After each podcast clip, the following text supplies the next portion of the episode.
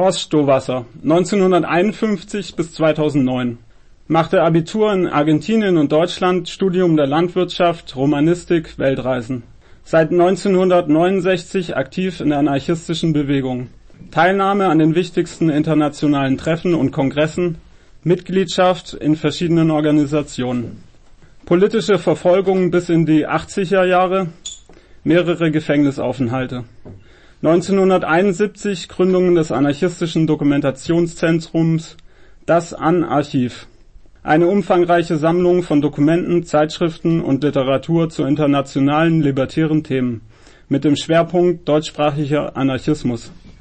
Herausgeber diverser Zeitschriften und Magazine, Autor zahlreicher Bücher, Aufsätze, Studien zu sozialen und politischen Themen. Einleitung. Anarchie vom Zorn und von der Freiheit. Anarchie ist nicht eine Sache der Forderung, sondern des Lebens. Gustav Landauer. Am Anfang war der Zorn, der unsagbare, unzügelbare und unvorhersehbare Zorn, der den Sklaven bisweilen überkommt und ihn dazu bringt, seinen Herrn entweder den Schädel einzuschlagen oder sich davon zu stehlen.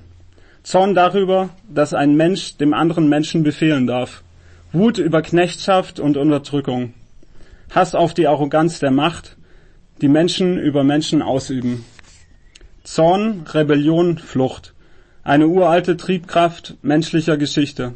Ein Teufelskreis, dessen Grenzen schon ein rebellierender Sklave vor 5000 Jahren kennengelernt haben mag. In dieser Sackgasse ohne Ziel hat sich ein Spartakus genauso bewegt wie Michael Kohlhaas oder Che Guevara denn alle mussten sich früher oder später die Frage nach eben diesem Ziel ihrer Rebellion stellen. Die Freiheit, natürlich. Aber was genau ist das? Wo gab es sie?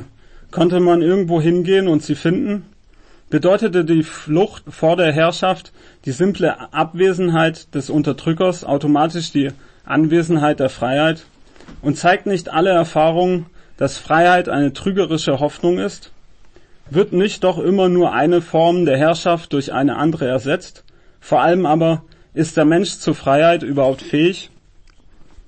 Empörung, Wut, Rebellion sind negative Werte. Sie sagen nur, wie es nicht sein soll, aber nichts darüber, wie es anders, wie es besser sein könnte. Hass ist nicht konstruktiv. Er ist destruktiv. Wie könnte es auch anders sein? Natürlich wäre es vermessen, von dem Sklaven der in seiner höchsten Drangsal gegen seinen Herrn rebelliert, auch sogleich einen fertigen Plan für eine freie Gesellschaft zu erwarten. Befreiung war und ist immer in erster Linie eine Reaktion auf Unfreiheit. Wenn sie aber dort stehen bleibt, wird sie niemals konstruktiv. Das jedoch bedeutet, dass Freiheit letztendlich nicht zu Freiheit führt. In diesem Spannungsfeld zwischen Zorn und Freiheit hat die Menschheit eine Idee geboren, die ebenso alt ist wie die Geschichte der Herrschaft. Den Traum von der Anarchie oder auf gut Deutsch gesagt der Herrschaftsfreiheit. Im Mittelpunkt dieser Idee steht die Frage, wie Zorn sich selbst überwindet und Freiheit hervorbringen kann. Zweifellos sind Hass und Wut schlechte Ratgeber. Und ebenso klar ist, dass Freiheit nicht mit Mitteln der Unfreiheit geschaffen werden kann. Wahr ist aber auch, dass meistens der Zorn die erste Triebfeder dafür war, über eine Gesellschaft der Freiheit überhaupt nachzudenken und vor allem sie in die Tat umzusetzen. Theoretiker des modernen Anarchismus haben dies die schöpferische Kraft der Empörung genannt, zugleich aber unermüdlich darauf hingewiesen, dass man um den Preis des Scheiterns der Freiheit niemals an diesem Punkt verharren darf. So ist der Anarchismus als befreiender Kampf und Lehre von einer herrschaftsfreien Gesellschaft in diesen Widerspruch hineingeboren und bis heute in ihn verstrickt. Wie lässt sich destruktiver Zorn in konstruktive Befreiung umwandeln? Denn was nützt jedes Aufbegehren gegen Unfreiheit, wenn an ihrem Ende keine Freiheit stünde? Sie brächte nur neue Unterdrückung hervor, wenn, ja, wenn die Gedanken nicht über diese spontane Empörung über Gefühle wie Rache und Wut hinausging. Empörung braucht also eine Idee, die in eine positive Utopie mündet. Mit einem Wort ein Ziel.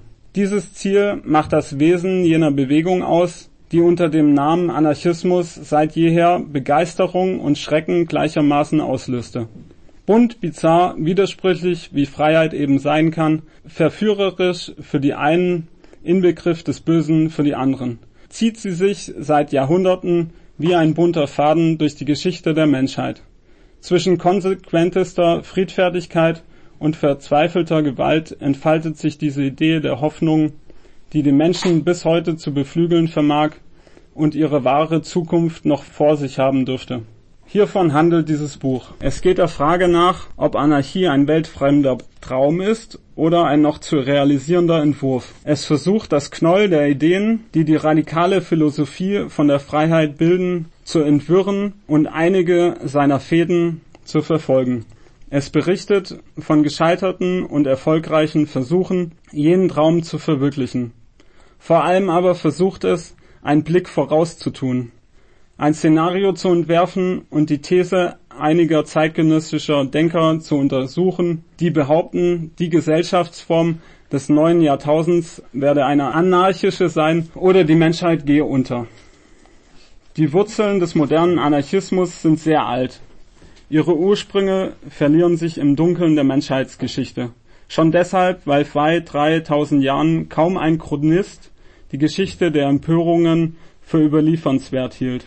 Erst etwa 150 Jahre jung ist hingegen das, was man den modernen Anarchismus nennen kann. Paradoxerweise ist er zwar ausgezeichnet dokumentiert, aber fast völlig unbekannt. Seine Suche nach einer künftigen Gesellschaft gebührt eine schier endlose Reihe von Revolten, Ideen, konkreten Experimenten. Sie alle sind voller Spannung und Aktualität und bei fast allen ging die Auflehnung der Philosophie voraus. Auch was die persönliche Entwicklung betrifft, durfte bei den meisten Anarchisten irgendwann der Zorn vor der Utopie gestanden haben. Die wenigsten Menschen sind aufgrund analytischer Überlegungen oder durch philosophische Denkübungen zu dem Wunsch nach einer herrschaftsfreien Gesellschaft gelangt.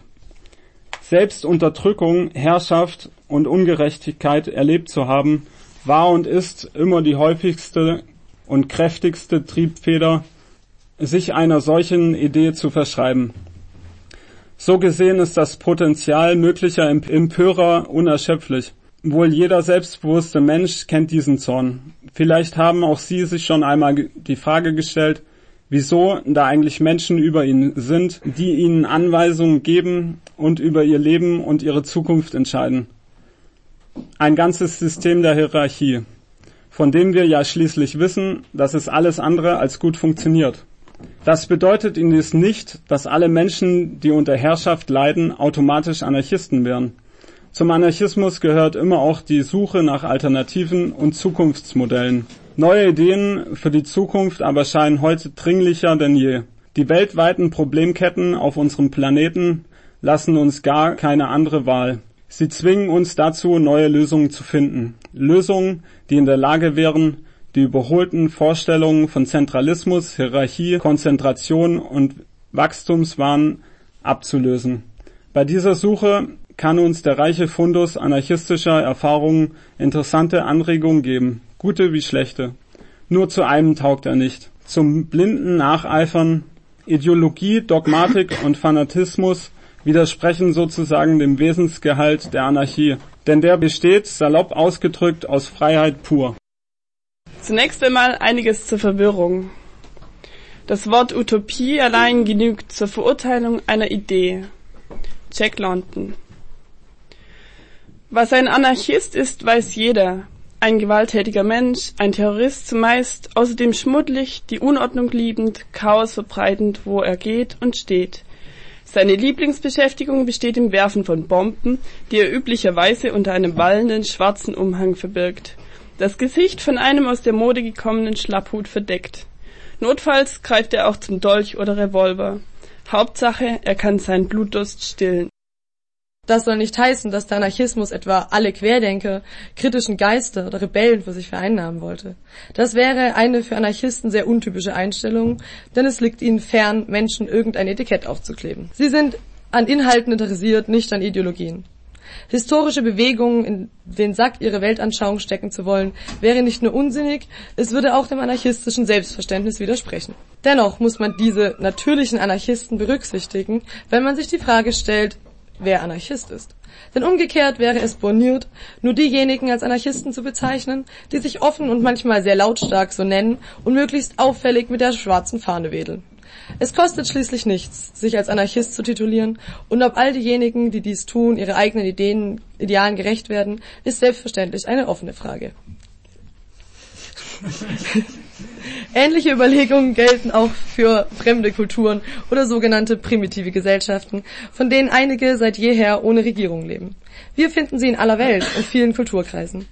In ihrem Gemeinwesen scheinen die Menschen die eine oder andere utopische Idee des klassischen Anarchismus einfach im alltäglichen Leben verwirklicht zu haben, ohne irgendwen um Erlaubnis zu fragen. Niemandem wäre es indes damit gedient, diesen sozialen Alltag den Stempel anarchisch aufzudrücken, denn in diesen Völkern hat man von Anarchismus natürlich noch nie etwas gehört. Das war die erste Seite. Die letzte. Persönliche Konsequenzen. Bisher haben wir uns nur mit der Außenwirkung des anarchistischen Menschen befasst. Wie aber steht es mit den persönlichen Konsequenzen im eigenen Leben? Auch hier ist der Anspruch in der Regel groß. Anarchisten streben an, ihre Ideale nicht nur für eine ferne Zukunft zu konzipieren. Sie möchten nach Möglichkeit schon hier und heute damit beginnen, sie zu verwirklichen und vorzuleben. Und sei es auch nur in kleinen Ansätzen und so unzulänglich, wie dies inmitten einer autoritären Umgebung auch immer sein mag. Das bedeutet natürlich, dass sie die Messlatte anarchistischer Ansprüche auch in sich selbst legen müssen, was wiederum zu Konsequenzen führt, die nicht immer leicht einzuhalten sind. Besonders innerhalb einer Gesellschaft, die in fast allen Punkten das Gegenteil predigt und belohnt. Anarchistische Toleranz, Verzicht auf Herrschaft, andere Umgangsformen zwischen Frauen und Männern, Kindern und Erwachsenen, Mehrheiten und Minderheiten, eine souveräne Einstellung zu Eigentum, Sexualität und Arbeit. All das und vieles mehr sind Dinge, an denen ein anarchistisches Etikett mit privaten Konsequenzen entwickelt und eingeübt werden will. Nach tausenden von Jahren staatlich autoritärer Ethik ist dies kein leichtes Unterfangen und etliche scheitern an ihren eigenen Ansprüchen. Andererseits ist der Anarchismus kein Modell für Heilige, sondern für Menschen. Das schließt das Recht mit ein, unvollkommen zu sein und Fehler machen zu dürfen. Vor allem aber, und das entpuppt sich oft als schwierigste, gibt es darüber, was richtig und falsch ist, naturgemäß viele Meinungen. Der Anarchismus würde sich in dem Moment selbst verraten, wo er diese Unterschiede zwangsweise weghobeln wollte.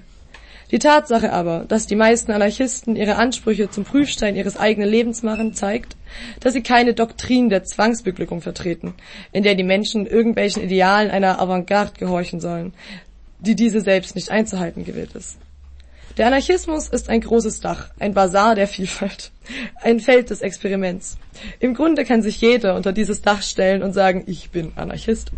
Darüber, ob das stimmt und was der Einzelne unter Anarchismus versteht, gibt es keine endgültige Antwort.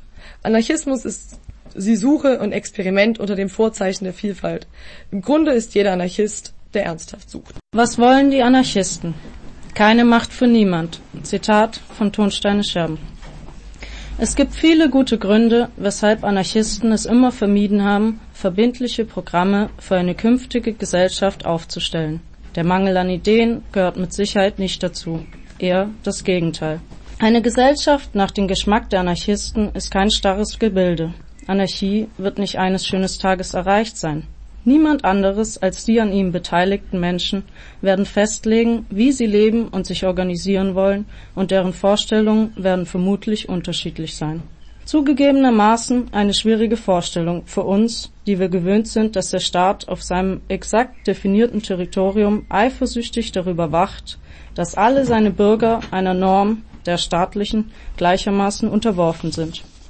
Ein weiterer Grund gegen eine anarchistische Programmatik sei noch genannt, auf den besonders Bakunin hingewiesen hat.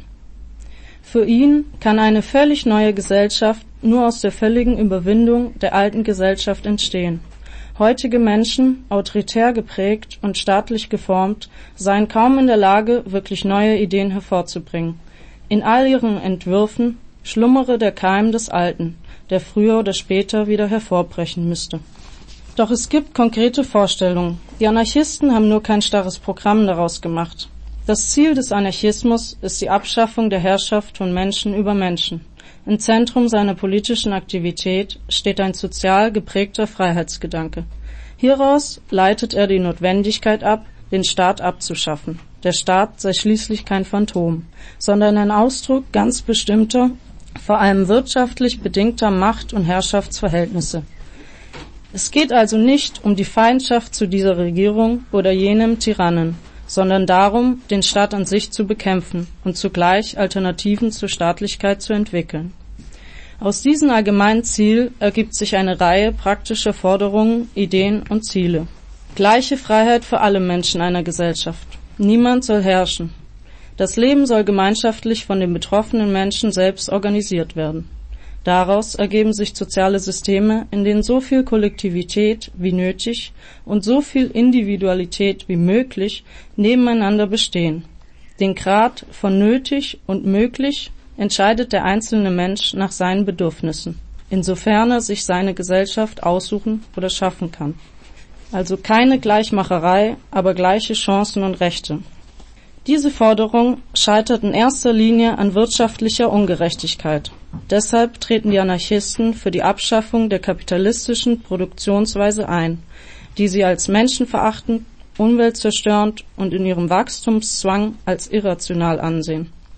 An ihre Stelle wollen sie nicht etwa die sozialistische Planwirtschaft setzen, sondern eine dezentrale und föderierte solidarische Bedarfswirtschaft, in der die Ökologie über der Ökonomie und die Bedürfnisse der Menschen über denen des Profits stehen. Eng mit der sozialen Gleichheit verknüpft ist die Forderung nach Überwindung von Klassen, Schichten und Machthierarchien. Mit der Überwindung des Staates werden auch sein Apparat und seine Institutionen in Frage gestellt. Regierung, Bürokratie, Armee, Grenzen, Justiz, Polizei, Medienhoheit, Erziehungsmonopol und dergleichen. Für diejenigen Funktionen des Staates, die ihrem Wesen nach notwendig sind, bemüht sich der Anarchismus um die Schaffung alternativer Modelle.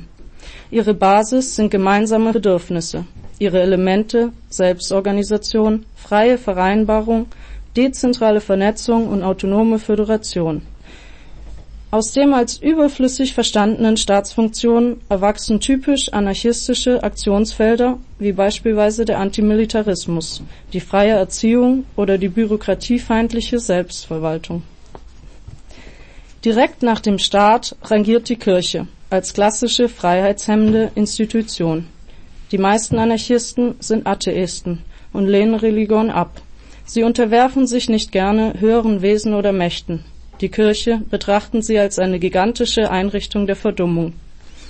Dabei wollen Anarchisten niemanden das Recht auf Glauben absprechen, solange dieser anderen Menschen nicht die Freiheit einschränkt. In freien Gesellschaften darf es kein Eigentum an Menschen mehr geben. Anarchisten wenden sich deshalb gegen die alltäglichen Abhängigkeits- und Unterdrückungsverhältnisse. Die meisten Libertären lehnen daher auch die Institution der Ehe und der bürgerlichen Kleinfamilie ab. In ihr sehen sie eine wichtige Stütze des Staates. Sie ziehen freiwillige Zusammenschlüsse nach dem Prinzip der Wahlverwandtschaft vor. Das Patriarchat als die bei uns gängige Form der Herrschaft steht damit automatisch im Zielkreuz anarchistischer Kritik. Eine noch so schöne Utopie kann nicht in einer sterbenden Welt gedeihen. Der Mensch kann nur im Einklang mit seiner Umwelt überleben. Anarchisten gehen davon aus, dass die dringend nötigen ökologischen Veränderungen so radikal sein müssen, dass sie im Rahmen einer kapitalistischen Wachstumswirtschaft kaum möglich sind. Sie meinen, dass eine dezentrale Organisation kleiner Einheiten mit einer Bedürfniswirtschaft nach menschlichem Maß die einzig wirklich ökologische Gesellschaftsstruktur ist und deshalb das Modell der Zukunft sein wird kein Paradies. Anarchisten räumen ein, dass es auch in einer libertären Gesellschaft Ungerechtigkeit, Kriminalität und Aggression geben wird. Anarchistische Modelle versprechen kein Paradies, sondern versuchen, Strukturen zu entwickeln, in denen sich soziales Fehlverhalten so weit reduziert, dass man mit dem verbleibenden Rest anders verfahren kann. Kriminelle etwa sollten nicht als Delinquenten angesehen und bestraft werden. Ihnen müsse Hilfe erwachsen. Psychisch kranke Menschen dürften nicht isoliert, sondern sollten in die Gesellschaft aufgenommen werden.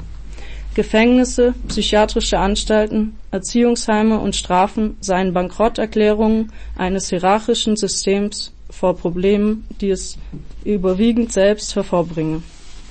Für Anarchisten ist Freiheit ein unteilbares Gut. In unseren Gesellschaften sind wenige Menschen frei, auf Kosten der Unfreiheit vieler. Das gilt ökonomisch, politisch und psychisch. Mit Leichtigkeit gelingt es den Massenmedien, die Freiheit, die sich reiche Menschen dadurch erkaufen können, dass sie ärmere Menschen ausbeuten, als das Ideal des freien Westens zu verkaufen.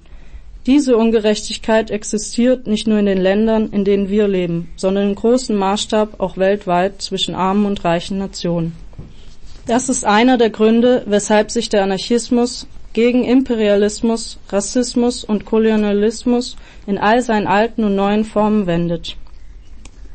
Die Liste solcher anarchistischen Essentials könnte man noch lange fortsetzen und sich dabei in Details verlieren. Sie alle sind indes nichts anderes als die praktische Nutzanwendung des umfassenden anarchistischen Freiheitsprinzips auf die soziale Realität, die uns umgibt.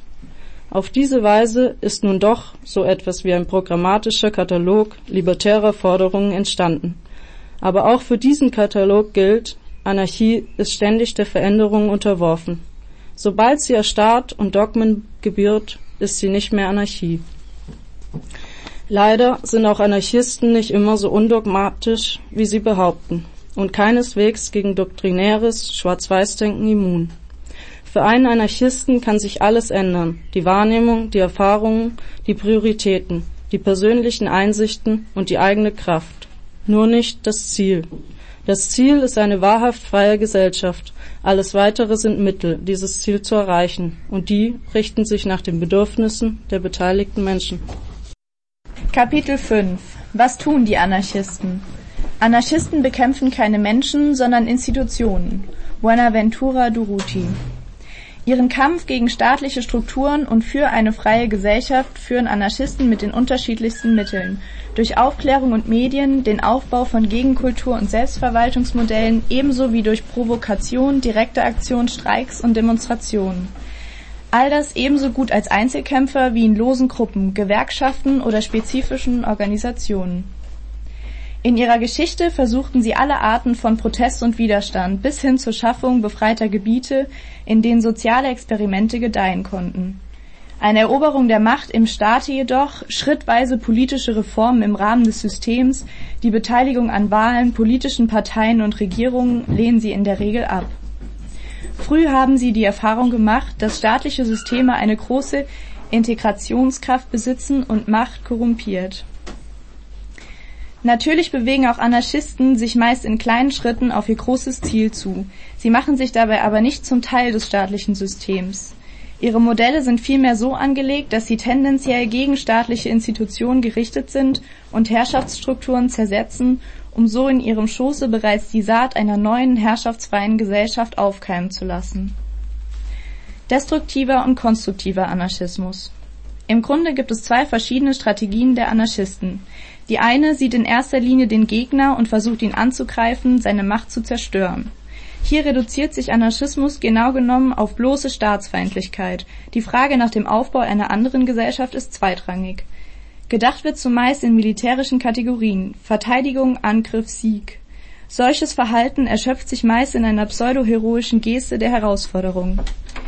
Die andere sieht das Ziel als vorrangig an. Für sie ist der Staat ein Hindernis auf dem Weg zu diesem Ziel, aber nicht der indirekte Daseinszweck des Anarchismus. So wenig sie darum herumkommt, gegen dieses Hindernis zu opponieren und es zu bekämpfen, so sehr steht für sie doch die Frage nach konkreten und gangbaren Modellen im Vordergrund, Wege, die zu einer anarchischen Gesellschaft führen können. Etwas überspitzt könnten wir die Richtungen als destruktiven und konstruktiven Anarchismus bezeichnen. Die eine geht den Gegner direkt und frontal an, die andere will ihn zu zermürben und überflüssig zu machen. Kampf oder List, offene Feldschlacht oder Katalysator. Das sind die extremen Pole anarchistischer Aktion. Natürlich ist das grob vereinfacht, aber beide Formen lassen sich nachweisen. Zwischen dem bombenwerfenden Schlapphut-Anarchisten und dem körneressenden Einsiedler, der Liebe und Gewaltfreiheit predigt, gab es in der anarchistischen Bewegung so ziemlich jeden denkbaren Typus. Eines allerdings lässt sich klar sagen. Der berühmte Typ des Verschwörer-Anarchos, der sich voll Hass aufmachte, einen König in die Luft zu sprengen und glaubte, der Staat würde dadurch zusammenbrechen und die Anarchie kraftvoll erblühen, starb praktisch schon im 19. Jahrhundert aus. Grundzüge anarchistischer Aktion. Ein typisches Kennzeichen anarchistischen Vorgehens ist die direkte Aktion. Anarchisten lieben gerade Wege und misstrauen Winkelzügen. Die Betroffenen wenden sich daher mit Vorliebe direkt gegen die Verursacher ihres Problems, meist mit sehr wirkungsvollen Aktionen. Wo die einen Unterschriften gegen Wohnungsnot sammeln, würden Anarchisten eher ein leerstehendes Haus besetzen, der Prototyp einer direkten Aktion. Die Frage, ob ein solches Handeln legal oder illegal ist, pflegen Anarchisten mit unbekümmertem Lachen zu ignorieren. Für sie steht menschliche Ethik über formalem Recht. Wenn jemand nichts zu essen hat, muss er sich Brot nehmen, auch wenn das Gesetz das Eigentum vor dem Hungrigen schützt. Direkte Aktionen können gewaltfrei oder militant sein, lustig, symbolisch oder unerhört praktisch. Sie können von einem Menschen durchgeführt werden oder von zehntausend. Immer haben sie zwei entscheidende Vorteile. Sie führen in der Regel ohne Umschweife zum Ziel und werden von den meisten Menschen sofort verstanden, eben weil sie direkt sind. Spontanität ist ein weiteres Merkmal anarchistischer Aktion. Sie ergibt sich aus der Direktheit der Betroffenen, der dynamischen Kraft der Empörung und der Lust an ungewöhnlichen Formen fast von selbst. Das Fehlen von Institutionen, Apparat und Bürokratie bei den Anarchisten erleichtert spontanes Handeln. Langweilige Entscheidungsfindung durch viele Instanzen oder biedere Vereinsmeierei sind in anarchistischen Kreisen sehr ungewöhnlich. Viel lieber wird einer spontanen und originellen Idee der Vorzug vor verkrusteter Routine gegeben. Spontan sein kann man alleine ebenso gut wie in der Gruppe und letztendlich ist jeder Mensch frei, so zu handeln, wie er es gegenüber seinen Überzeugungen und seinen Mitmenschen verantworten kann. Das ist natürlich ein heikler Punkt. Was ist, wenn Schüler mal ganz spontan ihre Schule anzünden? Möglich, dass bei diesem Gedanken so manches Penneller Herz höher schlägt. Aber das wäre weder eine direkte noch eine spontane Aktion im anarchistischen Sinne. Dem steht ein dritter libertärer Grundsatz entgegen. Die Anwesenheit des Ziels in den Mitteln. Das, was man erreichen will, muss auch in der Wahl der Mittel zum Ausdruck kommen. Freiheit kann nicht mit unfreien Methoden erreicht werden, Wahrheit nicht durch Folter, Glück nicht durch Zwang und Friede nicht durch Krieg. Das ist ein hoher moralischer Anspruch, und Anarchisten haben in einer rauen sozialen Wirklichkeit damit auch zu allen Zeiten ihre Schwierigkeiten gehabt. Kann man seinen Gegner besiegen, ohne ihm weh zu tun? Wie sollte ein anarchistischer Milizionär im spanischen Bürgerkrieg gegen die Faschisten kämpfen, wenn nicht mit dem Gewehr? Wohl kaum mit schönen Worten oder einem Blümchen in der Hand, obwohl die Idee an sich so absurd wiederum auch nicht ist, denn dass mit gewaltfreien Mitteln Revolutionen gewonnen wurden und Armeen besiegt, dafür gibt es in der Geschichte ebenso gute Beispiele wie für den Sieg durch das Gewehr. Trotzdem haben Anarchisten in der spanischen Revolution richtig gehandelt, als sie kämpften. Das Problem liegt woanders. In der Tragik nämlich, dass anarchistische Bewegungen sich meistens die Form ihrer Aktion nicht aussuchen können, sie wird ihnen aufgezwungen. In Spanien begann die Revolution mit einem gewaltsamen Putsch der Faschisten, nicht der Anarchisten. Nichts ist unanarchistischer als eine Armee, Krieg und Töten, aber meist ließ die Geschichte den Anarchisten nicht die Wahl der Waffen. Umso mehr Grund für sie, auf diesem schwierigen Prinzip der Anwesenheit des Ziels in den Mitteln zu beharren und es immer dort, wo sie die Formen der Aktion bestimmen können, zu beherzigen. Zwischen Empörung, direkter Aktion, Spontanität und der Vision einer freien, menschlichen, gewaltlosen Gesellschaft gibt es kein besseres Regulativ. Kapitel 9 Kritik am Patriarchat Wir Frauen tragen schwer unter der Last der Macht, die die Männer seit vielen Generationen der Barbarei auf uns gebracht haben. Der Feminismus ist darauf aus, sich von dieser Last zu befreien und nicht darauf, die Domänen des starken Geschlechts zu erobern. Wir wollen uns nicht vermännlichen. Soledad Gustavo. Es gibt ein verbindendes Element, das wie Kit eine Einheit zwischen all den bisher kritisierten Strukturen Staat, Demokratie, Kommunismus herzustellen scheint. Und das ist der Mann. Besser gesagt, das Prinzip des Männlichen. Für viele Anarchisten beiderlei Geschlechts ist es augenfällig und kaum ein Zufall, dass es Männer waren und sind, die autoritäre Strukturen erdachten, durchsetzten und mit ihnen herrschten. Männer setzen Werte und schaffen entsprechende Tatsachen. In der Tat leben wir weltweit in einer Männerherrschaft, dem Patriarchat. Das Patriarchat hat eigene Strukturen, die alle Menschen prägen, Männer und Frauen gleichermaßen. Diese Strukturen sind zäh, vereinnahmend und haben sich in der Menschheitsgeschichte rücksichtslos durchgesetzt. Genau diese Qualitäten spielen in der Patriarchatskritik eine zentrale Rolle. Die männliche Art zu denken, zu handeln und zu herrschen, die fast die Gesamtheit des Lebens beansprucht und auf diese Weise das Geschick der Menschheit bestimmt und damit unseres Planeten.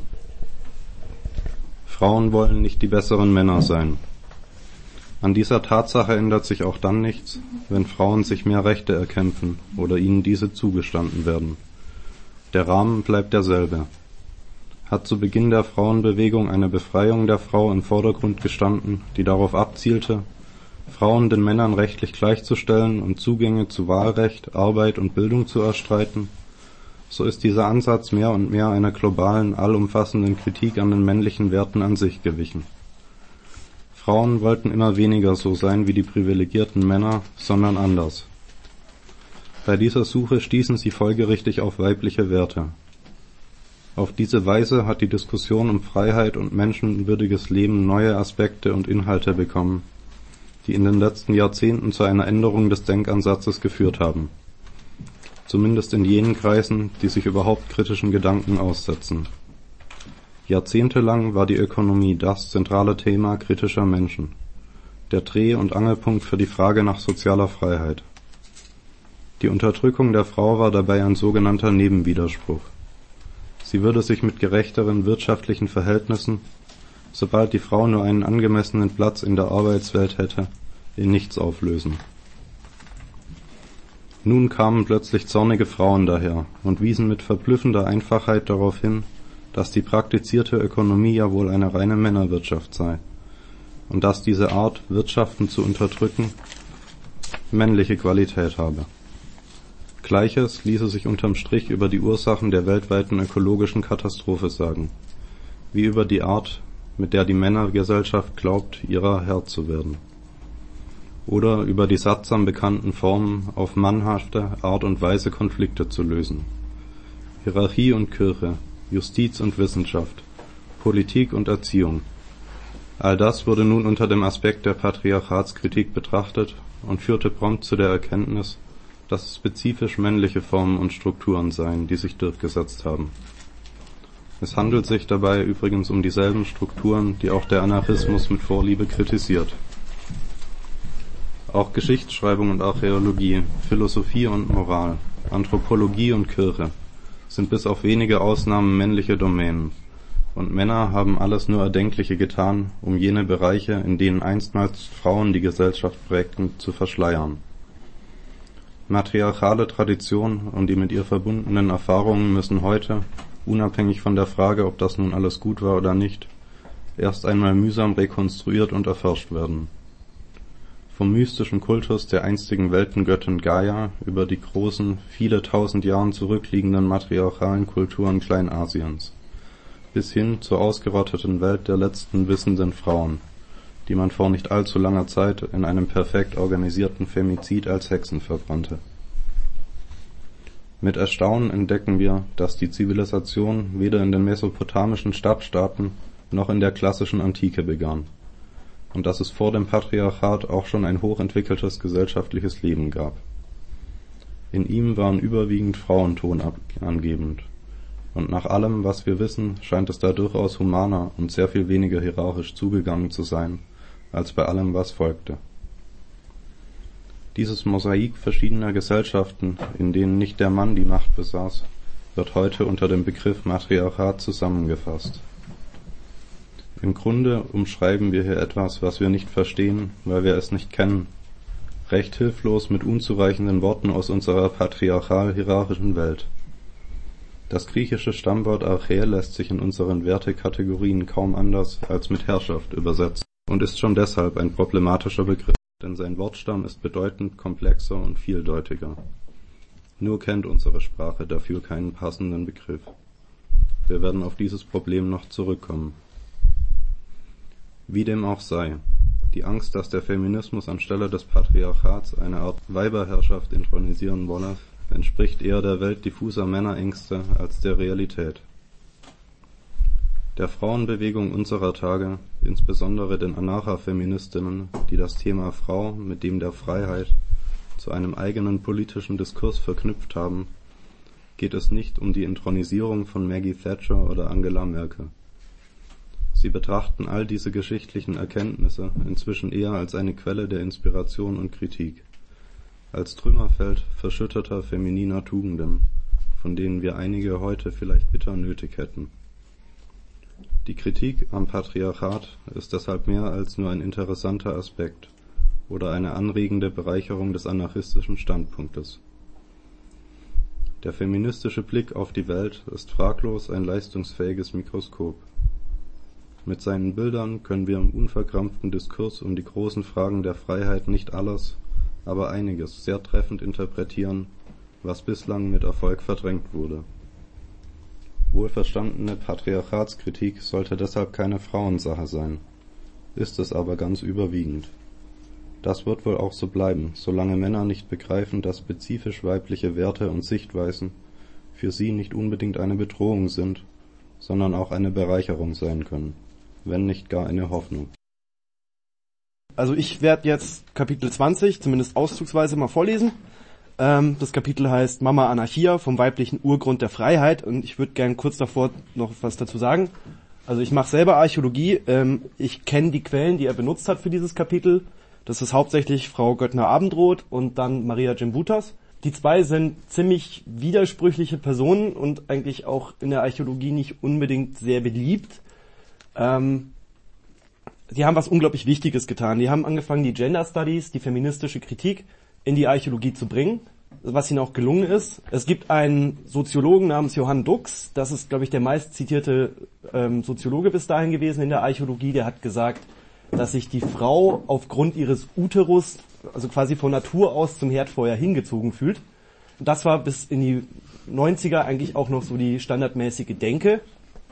Also viel patriarchalistischer Bullshit, der in der Archäologie rumgefahren ist. Was Göttner Abendroth und Jim Butas geleistet haben, war, wie gesagt, einen feministischen Diskurs in der Archäologie loszutreten, der auch wirklich was bewirkt hat. Und wir haben heutzutage eine viel aufgeklärtere Art und Weise, an Sachen ranzugehen, an Geschlechterrollen ranzugehen und so weiter.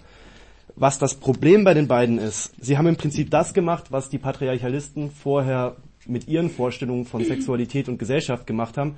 Sie haben sie genauso auf die Archäologie projiziert wie zuvor. Also das Problem ist, Göttner Abendroth ist an die Matriarchatslehre rangegangen mit dem Vorsatz zu beweisen, dass das Matriarchat vor dem Patriarchat da war. Der Punkt ist, weder das Material noch die Zeugnisse werden uns jemals genug Material oder Erkenntnis bieten, um das zu beweisen. Es ist einfach nicht bewiesen. Es spielt auch keine Rolle. Aber ähm, wovon wir ziemlich sicher ausgehen können, ist, dass es egalitäre Gesellschaften zu der Zeit gab. So, Jim Butas hat ein ähnliches Problem. Es gibt im Neolithikum, so um sagen wir 8000 vor Christus, 6000 vor Christus, häufig Frauenfiguren. Die gibt's in allen Kulturen, die verschwinden eigentlich auch nicht. Was sie gemacht hat, ist, ähm, das Buch Die Sprache der Göttin zu schreiben, wo sie behauptet, es gäbe eine Muttergöttin, die quasi pan-eurasisch verehrt wird. Ist nicht zu halten. Die Theorie, sie ist auch falsch. Also Jimbutas nimmt alles, was sie finden kann, von Strichlinien über Wasserkreise oder Wasserlinien und sagt dann immer, ja, das ist typisch weiblich und deswegen gehört es zur Sprache der Muttergöttin. Das ist, wie gesagt, nichts anderes und deswegen ist das auch nicht sonderlich wissenschaftlich, was sie gemacht hat. Stohwasser konnte das nicht wissen, weil er kein Archäologe ist oder war. Ähm, das ändert nichts daran, wie gut dieses Buch ist. Ich wollte es nur mal vorwegschieben. Ich werde die Teile von Göttner Abendrot auch nicht aus dem Buch vorlesen, weil sie falsch sind. So, jetzt fange ich an zu lesen und halt die, nee, Klappe halten tue ich aber nicht. Herrschaft ist eine geschichtlich relativ späte Erfindung und typisch mit der Entstehung des Patriarchats verknüpft. Von Heide Göttner Abendrot. Mal ganz ehrlich, was kommt Ihnen in den Sinn, wenn Sie das Wort Steinzeit hören? Der halbnackte, in einem Bärenfell gewandte Fred Feuerstein vielleicht, der seine Wilma an den Haaren in die Höhle schleift oder mit der Keule Bison zerschlägt? Ein Klischee, zweifellos, aber ein tiefsitzendes. Denn Steinzeit, das steht als Synonym für Primitivität, Mangel, Brutalität und harten Überlebenskampf. Kultur, Technik, Wohlstand, eine Verfeinerung der Sitten gar, das wäre vermutlich das Letzte, was wir im Neolithikum, also Jungsteinzeit, verorten würden. Eine Epoche, in der um 11.000 vor Christus ungefähr in den Pyrenäen noch Höhlenwände bemalt wurden und die erst um 9.700 vor Christus das Ende der Eiszeit erlebte, in der jedoch bereits um 10.200 vor Christus die bislang älteste bekannte Steinzeitstadt Halan-Chemi entstanden war. Die Steinzeit, ein Zeitabschnitt von gut 6000 Jahren, in der die neolithische Revolution den Menschen nicht nur Sesshaftigkeit, Ackerbau und Viehzucht bescherte, sondern auch hochentwickelte und überaus humane Sozialsysteme. Eine Epoche, die so völlig anders war als Fred Feuersteins brutale Comicwelt. Erst an ihrem Ende setzt sich ganz langsam zwischen 4000 und 3000 vor Christus ein anderes System durch. Eine Kultur, die von Herrschaft, Ausbeutung und Unterdrückung geprägt war. Die neuen Kulturträger waren an Macht interessiert. Sie nutzten die Innovation der Metallverarbeitung zur Herstellung von Kriegswaffen und die Erfindung der Schrift zur Fixierung von Gesetz, Eigentum und Strafe. Es war die Geburt eines Systems, das wir heute ganz allgemein den modernen Staat nennen. So, ich springe jetzt ein bisschen im Text. Und zwar zu dem Beispiel archäologische Detektivarbeit am Beispiel Çatalhöyük. Im südanatolischen Hochland weckte im Jahre 1958 ein auffälliger Hügel namens Çatalhöyük das Interesse des britischen Archäologen James Mellor, der kurz darauf mit einer Grabung begann, die mit Unterbrechungen bis heute andauert. Was sich hier den Kennern der Zunft auftat, war wie eine Offenbarung. In zwölf übereinanderliegenden Schichten einer steinzeitlichen Stadt die von 7300 bis 6100 vor Christus ohne Unterbrechung bewohnt war, konnte man lesen wie in einem offenen Buch. Der Ort, der zeitweise die für damalige Verhältnisse enorme Zahl von bis zu 10.000 Menschen beherbergte, wurde nie zerstört und ist nie geplündert worden. Zwar wurden die Archäologen auch anderswo in Anatolien fündig und stießen sogar auf steinzeitliche Städte, die noch tausende Jahre älter waren und in deren Grabungsgeschichte etwa die Ankunft der ersten Schafsherde dokumentiert werden konnte oder der Import von Saatgut aus einem noch unbekannten Ort. Aber nirgendwo waren die Fundsituationen so günstig und die gefundenen Artefakte aussagekräftig wie in Çatalhöyük. So hat beispielsweise ein Brand dafür gesorgt, dass sogar organisches Material, das sonst in vergleichbaren Siedlungen so gut wie nie gefunden wird, sich bis in eine Tiefe von einem Meter erhalten hat und in carbonisierter Form zu finden ist. Dadurch kennen wir die Webmuster von Stoffen ebenso wie die Kleider, Pelze und Ledergegenstände. Wir wissen, was die Menschen aßen, wie die Flechtkörbe für die Lebensmittel aussahen oder die Matten, auf denen sie schliefen. Aus Knochenfunden, Grabbeigaben und jedem Haus vorhandenen Fresken lassen sich auch das Alltagsleben und die wirtschaftliche Situation der Bewohner rekonstruieren. Todesalter, Geschlecht, Zahl der Geburten, Krankheiten und Unfälle ja, sogar Aussagen zu Kindersterblichkeit und Lebenserwartung sind mittlerweile möglich. Spurenelemente in den Zähnen und die Kollagenanalyse der Knochen geben Auskunft über die Ernährung in den letzten Lebensjahren, die Abnutzung bestimmter Skelettteile berichten uns davon, welche Arbeiten ausgeübt oder wie exzessiv die Menschen in Çatalhöyük getanzt haben. Die Bilanz ist frappierend. Die steinzeitliche Kindersterblichkeit war hier um 30 Prozent niedriger als in der weitaus höher entwickelten Bronzezeit 3000 Jahre später in der die ältesten Menschen 55 bis 60 Jahre alt wurden, während sie in Çatalhöyük ein Alter von 60 bis 70 Jahren erreichen konnten. Das Durchschnittsalter der Menschen betrug hier 32 Jahre, was für uns nicht gerade attraktiv klingt, aber für die damalige Zeit ein unerhört hoher Durchschnitt war. Vergessen wir nicht, dass dieser Wert für die arbeitenden Klassen in Europa erst im Jahre 1750 wieder erreicht wurde. Ein leibeigener Bauer hatte also vor 300 Jahren in Deutschland eine geringere Lebenserwartung als ein Steinzeitmensch vor 9000 Jahren. Nun gut, aber woher wollen wir wissen, dass die Menschen damals herrschaftsfrei lebten, in Gleichheit und gesellschaftlicher Harmonie? Können uns Knochen und Kohle auch etwas über Mann und Frau erzählen, über Friede und Freiheit? Solche Erkenntnisse liegen zugegebenermaßen nicht so offen im Schutt von Ruinen herum. Und auch die moderne Archäologie hat Jahrzehnte gebraucht, um sich ein, aus dem Puzzlespiel verwirrender Funde und offener absurder Tatsachen ein kohärentes Bild zusammenzusetzen. Ein Bild, das zwar allem Hergebrachten widersprach, uns aber mit zwingender Eindeutigkeit lehrt, dass das Neolithikum nicht nur nicht primitiv war, sondern vor allem auch sozial und menschlich hochentwickelt. Dies einzusehen war kein leichter Prozess. So konnte sich auch James Mallard, aufgeklärter Archäologe zwar, aber eben auch ein Kind seiner Zeit, unmöglich vorstellen, dass der gesellschaftliche Reichtum, den er bei seinen ersten Ausgrabungen vorfand, allgemeiner Art gewesen wäre für ihn stand fest, dass das Areal, in dem er grub, aufgrund des Wohlstandes nur das Priesterviertel gewesen sein könnte. Erst nachdem Jahrzehnte später feststand, dass es in Çatalhöyük überall gleich aussah, dass es weder Tempel noch Repräsentationsbauten gab, keine Priesterkaste und keine Opferaltäre, wurde klar, dass man hier die Reste einer klassenlosen Gesellschaft ausgegraben hatte. Noch im Jahre 2003 verfolgte Mellards Kollege Ian Hodder den Verlauf mehrerer mysteriöser, konzentrisch angelegter, langgestreckter Flächen, in der Annahme, an ihrem Treffpunkt endlich die bisher vermissten Tempel oder Repräsentationsbauten zu entdecken und fand stattdessen die zentrale Mülldeponie. Seit sich aber die Erkenntnis durchgesetzt hat, hier eine völlig andere Gesellschaftsform entdeckt zu haben, die sogar nicht mit den überkommenen Klischees von Macht und Herrschaft zusammenpasst, fügt sich plötzlich ein Steinchen ins andere und ergab ein in sich schlüssiges Mosaik. Demnach war Çatalhöyük ein wohlhabendes Gemeinwesen ohne Staat und ohne Regierung, in dem es Wohlstand für alle gab. Gleichheit war das gesellschaftliche Grundprinzip, das den gesamten sozialen Alltag durchdrang. In der Stadt gab es im Grunde nur einen einzigen Haustyp, den über 1500 Mal. Kommunikativ, zweckmäßig und so großzügig, wie man ihn andersorts nur bei, bei den Häusern der Reichen fand. Jedem Menschen standen 10 bis 12 Quadratmeter Wohnfläche zur Verfügung. Jedes Haus enthielt zudem Werkstätten, Lager und einen sakralen Bereich, in dem auch die Toten bestattet wurden. Spiritualität war keiner Priesterkaste vorbehalten, sondern ein individueller Akt. In den sogenannten lebenden Häusern spielte sich ein Großteil des sozialen Lebens auf den Dächern ab äh, und der Gleichheitsgrundsatz ging so weit, dass nicht benutzte Kammern zugemauert und erst bei Bedarf wieder benutzt wurden, etwa wenn ein Kind groß genug war und Anspruch auf einen eigenen Raum hatte. Jedes Haus war zugleich eine Produktionsstätte, jeder Mensch arbeitete nach seinen Fähigkeiten, niemand war im Besitz von Produktionsmitteln, die über seinen eigenen Bedarf hinausgingen, und in allen Häusern wurde Saatgut nachgewiesen.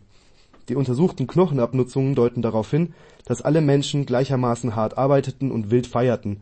Was hingegen völlig fehlte, waren jegliche Anzeichen jener Wohlstandskrankheiten, die für die herrschenden Klassen einer Ausbeutergesellschaft typisch sind. Kapitel 29 des zweiten Teils Die Vergangenheit gegenseitige Hilfe, Kropotkin und der kommunistische Anarchismus. Eine zukünftige Gesellschaft muss die Idee des Entlohnens der Arbeit aufgeben. Es bleibt nur eins, die Bedürfnisse über die Leistungen zu stellen. Peter Kropotkin. Wir hatten einen kleinen Garten, in dem wir uns mit Kegelschieben unterhalten konnten. Überdies bestellten wir ein schmales Stückchen Land und erzielten fast unglaubliche Mengen an Salatköpfen und Rettichen, wie auch einige Blumen. Über den Mann, der so von seinem Gärtlein schwärmte, schrieb Shaw, er war so liebenswert, dass es an Zeile grenzte. Mit seinem roten Vollbart und dem gütigen Gesicht hätte man ihn für einen Hirten aus den lieblichen Bergen halten können. Der vermeintliche Landfreak aber war kein Hirte und sein Gärtlein lag im Zentralgefängnis. In den Mauern des alten Klosters, in dem einst der heilige Bernhard wirkte, saß Kropotkin eine fünfjährige Haftstrafe ab, litt trotz der Salatköpfe an Skorbut. Der sanfte Gefangene war ein leibhaftiger russischer Fürst und prominenter Naturwissenschaftler, der in seiner Zelle Artikel für die Enzyklopädie Britannica verfasste. Vor allem aber war er der derzeit populärste und deshalb, wie die Behörden meinten, gefährlichste Anarchist. Namhafte Zeitgenossen wie Swinburne, Spencer oder Victor Hugo und Clemenceau hatten sich für die Lockerung seiner Haftbedingungen eingesetzt und die Académie des Sciences in Paris stellte ihm ihre Bibliothek zur Verfügung. 1886 wurde er begnadigt und ging nach London, um sich sogleich wieder seiner Lebensaufgabe zu widmen, der Erneuerung der anarchistischen Bewegung. Peter Kropotkin war zur zentralen Figur unter denjenigen geworden, die die Krise des Anarchismus überwinden wollten, und er hatte das Zeug dazu. Seine Ideen sollten die libertäre Bewegung ins 20. Jahrhundert führen. Von ihm gingen erneuernde Impulse aus, die den rustikalen Anarchismus Bankunins weiterentwickelten und verfeinerten und deren zentrale Gedanken bis heute Bestand haben. Vom Fürsten zum Rebellen ein kleiner äh, biografischer Absatz. 1842 in Moskau geboren und auf speziellen Wunsch des Fürstens mit 15 zum persönlichen Pagenchor an den St. Petersburger Hof gerufen. Das fand er gar nicht so toll. Er empfand die Macht als unerträglich und versuchte sich sogar in diesem zarten Alter an der Herausgabe von revolutionären Blättchen. Ähm, er hatte Mitleid mit den Bauern, sein Vater besaß davon ungefähr 12.000. Ähm, er ist freiwillig zu den Amur-Kosaken gegangen. Das war ähm, ein Konglomerat an Verbrechern, gescheiterten ähm, Existenzen, Räubern, Dieben, Mördern und so weiter. Mit dieser Truppe von Mördern, Dieben und Gesindel machte er ausgedehnte Forschungsreisen und er reiste öfter als Händler oder Krämer verkleidet in Gebiete, die Europäer noch nie entdeckt hatten oder erforscht hatten. Die Jahre, die ich in Sibirien verbrachte, schreibt er in seinen Memoiren, lehrten mich vieles, das ich schwerlich woanders hätte lernen können. Es wurde mir bald klar, dass es völlig unmöglich sei, für die große Masse des Volkes auf dem gewöhnlichen Wege der Verwaltung etwas wirklich Heilsames zu schaffen. Die konstruktive Arbeit, die von der namenlose Mengen getan wird und die große Bedeutung dieser konstruktiven Arbeit für die Entwicklung sozialer Formen trat mir überzeugend vor Augen. So wurde ich dazu vorbereitet, ein Anarchist zu werden. 1868 kam es zur gewaltsamen Niederschlagung eines ähm, Aufstandes von polnischen Deportierten. Das war ihm dann offensichtlich zu viel. Er entledigte sich seiner Uniform und widmete sich in St. Petersburg der Studium, den Studien des, der, der Naturwissenschaft. Ähm, er wurde sogar zum Generalsekretär der Geografischen Gesellschaft ernannt und hierarchisch ziemlich weit oben gewesen wohl. Ähm, nach einer Reise nach Skandinavien wollte er fortan sein Leben im Dienst der sozialen Frage stellen. Ähm, 1872 zieht er nach Zürich zu seinem Bruder, gerät in dubiose, nämlich sozialistische Kreise und wird Mitglied der Internationalen. Ähm, über die Arbeitsfunktionäre schreibt er folgendes. Diese Drahtzieherei seitens der Führer konnte ich mit den flammenden Reden, die ich sie hatte halten hören, nicht zusammenreimen. Ich fühlte mich abgestoßen. Er reist nach Genf, dort ist er sehr beeindruckt von zu kleinen Kollektiven zusammengeschlossenen Zünften wie Uhrmacherei, generell Handwerk. Hier gab es kaum hierarchische Strukturen, weder bei der Arbeit noch in der Politik. Die Trennung zwischen Führung und Arbeitern, schreibt er, existiert doch nicht. Nach zwölf Tagen in Genf kommt er zu dem Schluss, ich war ein Anarchist. Jahre der Aktion. Als solcher war er fest entschlossen, nach Russland zurückzukehren. Ein Dasein als Fremder in der Emigration empfand er als steril. Noch im Sommer des gleichen Jahres reiste er zurück in die Heimat, im Gepäck mehrere Bündel illegaler Literatur. In St. Petersburg nimmt er Verbindungen zu Oppositionsgruppen auf. Neben seinen wissenschaftlichen Arbeiten entfaltet er im Geheimen eine agitatorische Tätigkeit. Auch die Polizei wird auf diesen ominösen Mann aufmerksam, der sich Borodin nennt und als Bauer verkleidet an illegalen Versammlungen in den Vorstädten teilnimmt oder Vorträge in Webereien und Baumwollfabriken hält. Der Aufstand kann nicht von den Revolutionären gemacht werden, schreibt er, sondern sie müssen den sich vorbereitenden Aufstand fördern, die unzufriedenen Elemente untereinander verbinden, kurz auf jede Weise helfen. Es handelt sich also nicht um die Frage, wie man Revolutionen vermeide, sondern wie die größten Ergebnisse bei möglichster Beschränkung der Opferzahl und einem Minimum gegenseitiger Erbitterung zu erzielen seien. Er plädiert zunächst für die Verbreitung der Ideen unter den Bauern und den Arbeitern durch leicht verständliche Broschüren und eine kleine volkstümliche Zeitschrift. Vor allem aber durch eine Art von Propaganda, die wir die tägliche nennen. Das direkte nachvollziehbare Vorleben freiheitlicher und befreiender Lebensformen. Er dachte hierbei an lokale Bewegungen mit weitreichenden sozialen Zielen, vor allem an Produktions- und Verbrauchsgenossenschaften, aber damit war er seiner Zeit weit voraus. Schon bald wird die Gruppe systematisch verfolgt, immer mehr Mitglieder werden verhaftet. März 1874 wird er jedoch entlarvt und verhaftet. Er landet in der Peter- und Paulsfestung, wo schon Bakunin 23 Jahre zuvor gelitten hatte. Die Haft war sehr streng, Isolierung, feuchte Zellen, schlechtes Essen, keine Heizung und absolutes 24-Stunden-Sprechverbot. Die Untersuchung sollte sich vier Jahre hinschleppen, während der 21 Häftlinge Selbstmord begehen. Bankunin hat es ausgehalten, sagt er sich und macht weiter. Schließlich von Skorbut befallen und halb tot wird er ins Militärhospital eingeliefert und von hier gelingt ihm die Flucht. Man sucht ihn in der ganzen Stadt, vor allem in allen Spelunken und sozialistischen Kreisen. In Wahrheit sitzt er aber mit gestutztem Bart und geschorener Glatze beim Diner im besten Restaurant in dieser Stadt. Über Schweden und Schottland gelangt er nach London, immer noch entschlossen, nach ein paar Monaten Erholung in seine Heimat zurückzukehren. Er bleibt 41 Jahre. Dort in London unterhält er sich ähm, mit journalistischen Arbeiten für die Times oder das Magazin Nature. Er will wieder an die Brennpunkte der Bewegung. Nach einigen Reisen kehrt er 1877 ins Schweizer Jura. Reorganisation. Die Juraföderation fand er in einem bedenklichen Zustand vor. Die zahlreichen Flüchtlinge aus der Pariser Kommune hatten einen Hauch von Resignation mitgebracht, und auch in der liberalen Schweiz wurden nun die Anarchisten von Behörden und Unternehmen zunehmend schikaniert und bedroht. Immer weniger Arbeiter trauten sich offen zu ihren Überzeugungen zu stehen. Er hält viele Vorträge, publiziert viel, äh, reist sehr viel und schafft es so, eine neue Generation von aktiven Gesinnungsgenossen um sich zu scharen, zu denen auch Elisée Reclus ähm, und einige andere Flüchtlinge der vorhin schon erwähnten Kommunen zählen. Unter anderem auch der Direktor der Pariser Nationalbibliothek. Heraus kam eine positive Utopie, die später als anarchistischer Kommunismus bezeichnet wurde. Ähm, Korruptin bleibt ihr prominentester Autor. Nachdem das Bulletin der Juraföderation verboten wurde, gründete er zusammen mit einzigen anderen 1879 La Revolte. Das war nun endlich ein Blatt, das ein breites Publikum ansprach. In ihr veröffentlichte er eine Unzahl seiner volkstümlich geschriebenen Artikel. Hier fand die publizistische Umsetzung der neuen Ideen statt, die in jenen Jahren im Jura ausgebrütet wurden. Viele Texte, die später in Buchform zu libertären Klassikern wurden, hatten zuerst im Revolt gestanden. Das Blatt erschien zunächst 14-tägig, wuchs rasch und ähm, so fingen auch die Behörden an, die äh, Druckerei zunehmend zu schikanieren. In Frankreich, wohin die Redaktion später umzog, trug die Zeitung nicht unwesentlich zur Erstarkung des Anarchismus bei. Er bereiste halb Europa, Frankreich, Belgien, England, Spanien. Der Besuch auf der Iberischen Halbinsel wurde zum beeindruckenden Erlebnis. Hier kam er erstmals in Kontakt mit gut organisierten anarchistischen Arbeiterorganisationen. Aus dem belächelten Netz der Bakuninischen Allianz waren regelrechte Massengewerkschaften entstanden.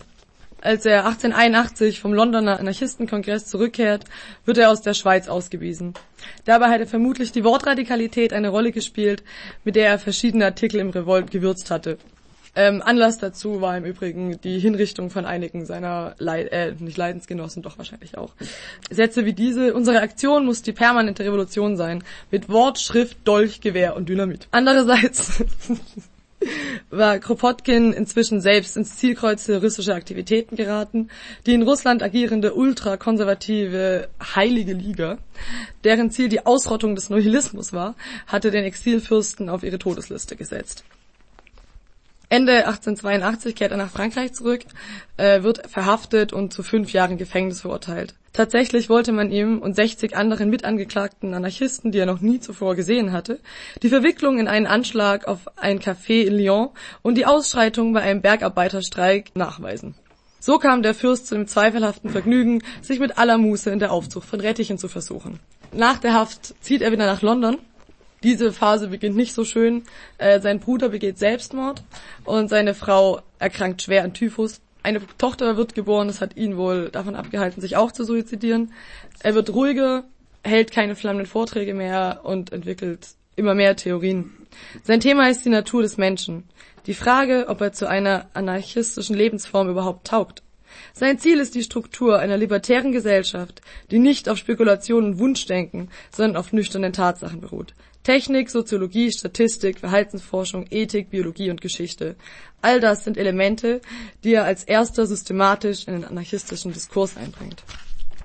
Dabei kommt er zu dem Schluss, dass freiwillige Übereinkünfte in der Regel sozial, solidarisch und vernünftig waren und es zum Teil bis heute geblieben sind. Das Gesetz interpretiert er als ein verhältnismäßig modernes Produkt, entstanden aus dem Interesse einer Minderheit, andere zu beherrschen und sich fremde Arbeit anzueignen. Im Verein mit religiöser Verklärung hätten es die Herrschenden verstanden, die hergebrachten notwendigen Gebräuche geschickt mit den Erfordernissen ihrer eigenen Interesse zu vermischen und in Gesetzform zu bringen, für die von allen Menschen der gleiche Respekt eingefordert werde. Übergeordnete Sachwalter dieser Minderheitsinteressen seien modernen Gesellschaften der Staat. Ganz, ganz Massenpsychologe untersucht er sodann die Verinnerlichung dieser Gesetze, die von Kindesbeinen an durch Erziehung, Moral und Konvention unser Verhalten bestimmen und dazu führen, dass der Mensch in allen Lebensbereichen kontrolliert werde oder sich selbst kontrolliere. Es entsteht eine Art Staat im Kopfe, der den Impuls zu autonomem Handeln hemme. Das Ziel könnte daher nicht sein, ein Gesetz durch ein besseres, anarchisches zu ersetzen, sondern das geschriebene Gesetz abzuschaffen und einen Lernprozess in Gang zu setzen mit dem Ziele, das Solidaritäts- und Gerechtigkeitsempfinden der Menschen zu entwickeln. Revolutionäre seien in diesem Prozess lediglich Geburtshelfer. Ziel einer solchen Umwälzung müsse die Enteignung und die Umverteilung des Eigentums sein, allerdings gesamtgesellschaftlich. Zur Arbeitsvergütung, sagt er, die Bedürfnisse über die Leistungen zu stellen und zuerst das Recht auf das Leben anzuerkennen. Jeder sollte also bekommen, was er brauche und geben, was er könne. Diese Forderung wurde zum Grundproblem des anarchistischen Kommunismus, denn wo kein Zwang zur Arbeit besteht, müsste eine innere Einsicht vorhanden sein, ein starkes Solidaritätsgefühl, was eine große moralische Entwicklung der Menschheit voraussetzt. Innerhalb dieser akademischen Kreise kommt es natürlich hinsichtlich dieser Theorien zu Reibereien und Disputen. Allerdings einigt man sich schließlich darauf, den kommunistischen Anarchismus als Ziel zu erklären, während der kollektivistische Anarchismus, der wenige Anforderungen an das Bewusstsein der Kollektivmitglieder stellt, als Übergangsform angesehen wurde. Im Übrigen sollten Kommunen aufgebaut werden, um als Modellversuch Aufschluss darüber zu geben, welche Schwierigkeiten sich bei der praktischen Umsetzung ergebe. Das waren dann wohl die Vorläufer von der modernen Kommunenbewegung.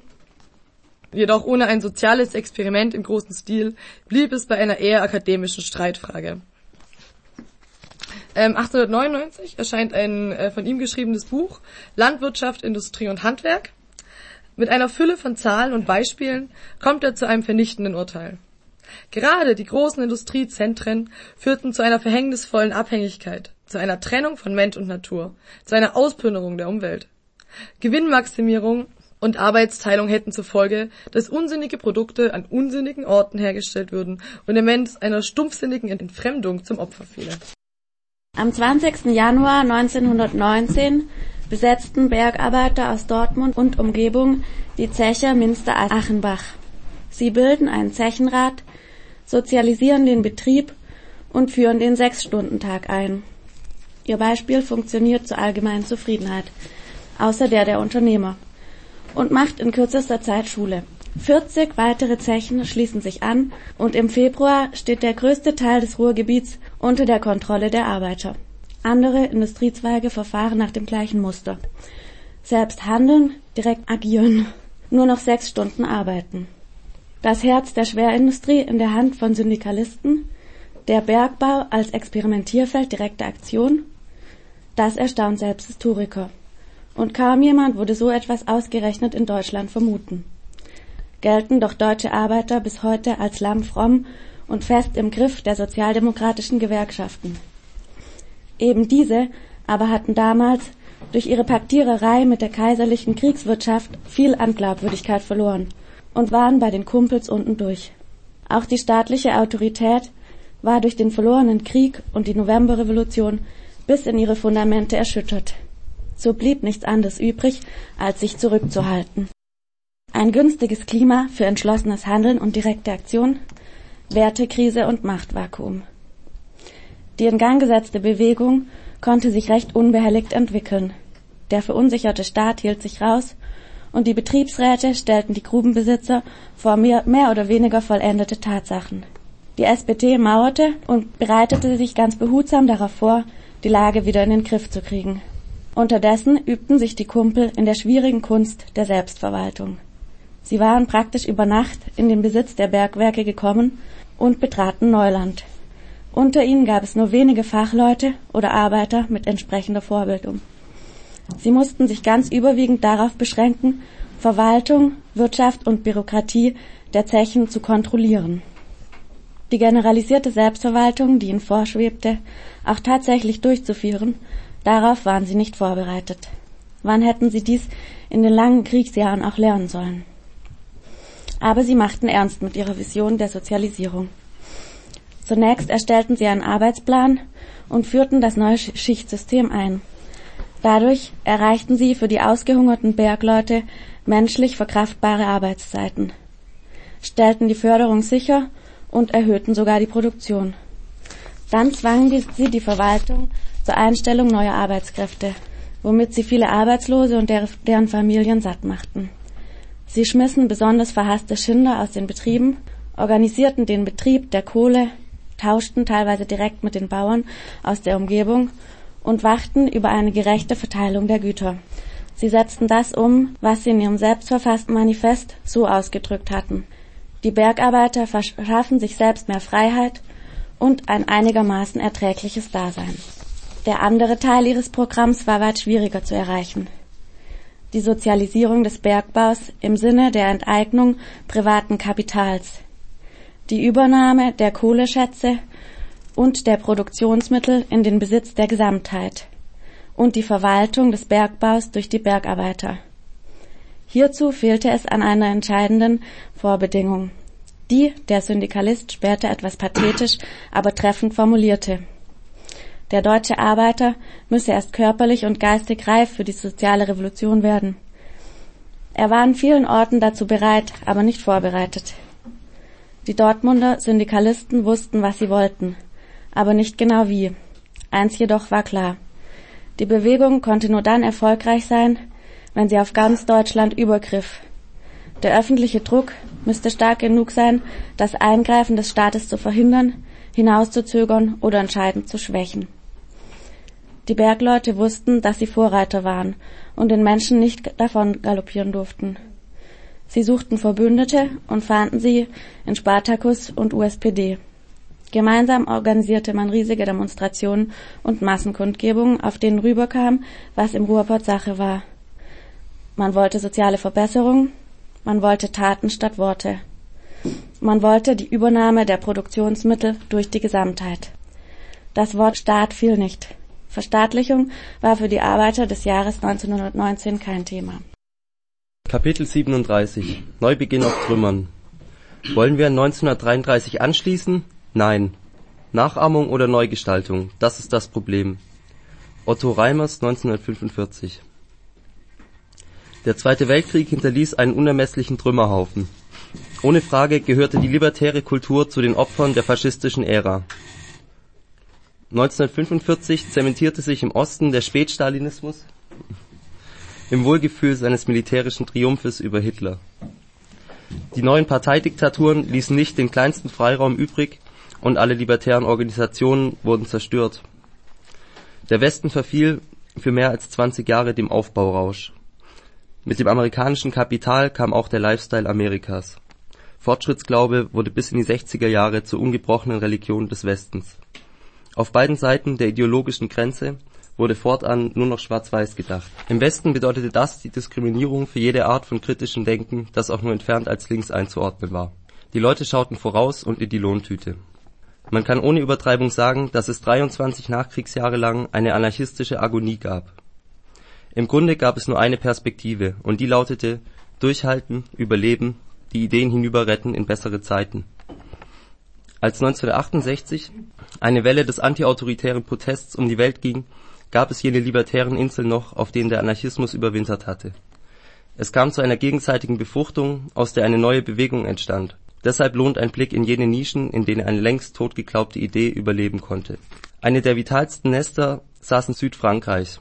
Dorthin hatten sich einige Zehntausend Überlebende der Spanischen Revolution gerettet von hier starteten unmittelbar nach dem Krieg erste Versuche einer internationalen Reorganisation, zu denen auch verschiedene syndikalistische Kongresse gehörten.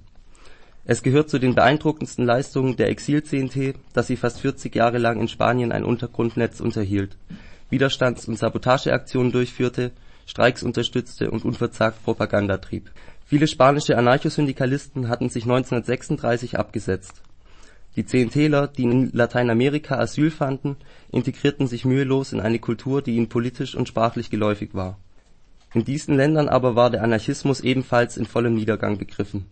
Selbst dort, wo die Libertären nicht von den Militärs mit Gewalt ausgeschaltet wurden, kam bei der kritischen Jugend und der kämpferischen Arbeiterschaft zunehmend der Kommunismus in Mode, der seit den 50er Jahren enorme Geldmittel in die Infiltration der Dritten Welt fließen ließ das einzige Land, in dem der Syndikalismus, allerdings in einer etwas zahmeren Variante, relativ unbeschadet überlebt hatte, war Schweden.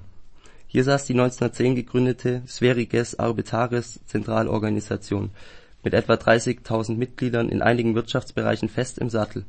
Ihre zwei Tageszeitungen konnten ungestört libertäres Gedankengut verbreiten. 1936 organisierte die SAC den Import von Produkten aus den spanischen Kollektiven und unterstützte die Revolution nach Kräften Während des Krieges bot das Land vielen Nazi-Gegnern Asyl und diente als Stützpunkt im Widerstand. In Italien hatten die Anarchisten den Faschismus Mussolinis vergleichsweise besser überlebt als ihre Genossen in Deutschland die rigorose Verfolgung durch die Nazis. Dennoch blieb die Bewegung isoliert und unbedeutend, sie kehrte rasch zu den Fraktionierungen des Vorkriegs zurück und versuchte erfolglos, die seit über 20 Jahren verbotenen Organisationen wiederzubeleben. Das war auch in Deutschland ähnlich die Anarchisten versuchten trotz ihrer Schwäche, die kleinen Chancen zu nutzen, die im Nachkriegsneubeginn lagen. Sie bauten kleine Gruppen auf, gaben unter großen Entbehrungen schon 1945 wieder kleine Zeitschriften heraus, versuchten auch untereinander den Kontakt zu organisieren. Bei aller Verfolgung mangelte es aber in erster Linie an neuen Ideen und einer aktuellen Strategie. Nur wenige Libertäre betrieben eine Neuorientierung wie der Hamburger Otto Reimers, der ein breiteres linkes Bündnis suchte, oder Rudolf Rocker und August Zocchi, die vom Ausland her für ein Engagement der Anarchisten auf der Ebene kommunaler Vernetzung plädierten. Statt der Gründung eigener Organisationen empfahlen sie den Eintritt in Gewerkschaften und Genossenschaften. Anarchisten sollten durch ihr Beispiel wirken und sich ansonsten eher kulturell profilieren. Manche Initiativen führten kurzfristig auch zu einer Bündelung der Kräfte. Doch mangelte es der kleinen Bewegung insgesamt an Durchschlagskraft. Inzwischen lebten auch alte Streitigkeiten zwischen Fraktionen und Fraktionchen aus Weimarer Tagen wieder auf, als wäre nichts geschehen. Während der klassische Anarchismus sich so auf dem absteigenden Weg von der Bewegung zur Sekte befand, erfuhr die libertäre Idee einige Klimaverbesserungen. Allen voran ist hier der Triumph eines pazifistischen Libertären zu nennen, Mahatma Gandhi. Er hatte es fertiggebracht, in mehr als 40 Jahren konsequent pazifistischer Aktionen eine Massenbewegung aufzubauen, die mit passiver Verweigerung und zivilem Ungehorsam die englische Kolonialmacht dazu brachte, ihre wertvollste Kolonie aufzugeben und sich aus Indien zurückzuziehen. Gandhi beeindruckten besonders die Ideen von Leo Tolstoi, Henry David Thoreau, John Ruskin und Peter Kropotkin. Als Organisator seiner unterdrückten indischen Landsleute in Südafrika erprobte er eine neue und ganz ungewöhnliche Taktik protestieren, boykottieren, nicht kooperieren und dabei immer freundlich und korrekt bleiben. Als er nach Indien zurückkehrt, wird er zum Inspirator einer gewaltlosen Volksbewegung. In der dezentralen Föderation autarker dörflicher Gemeinden sieht er das Rückgrat einer freien Gesellschaft. Noch heute sind viele Anarchisten der Meinung, seine Weltanschauung sei der konsequenteste Ausdruck anarchistischer Philosophie Besonders hilfreich erwies sich schließlich der Einfluss einiger prominenter Intellektueller, die einen Beitrag zur Kontinuität libertären Denkens jener Jahre leisteten.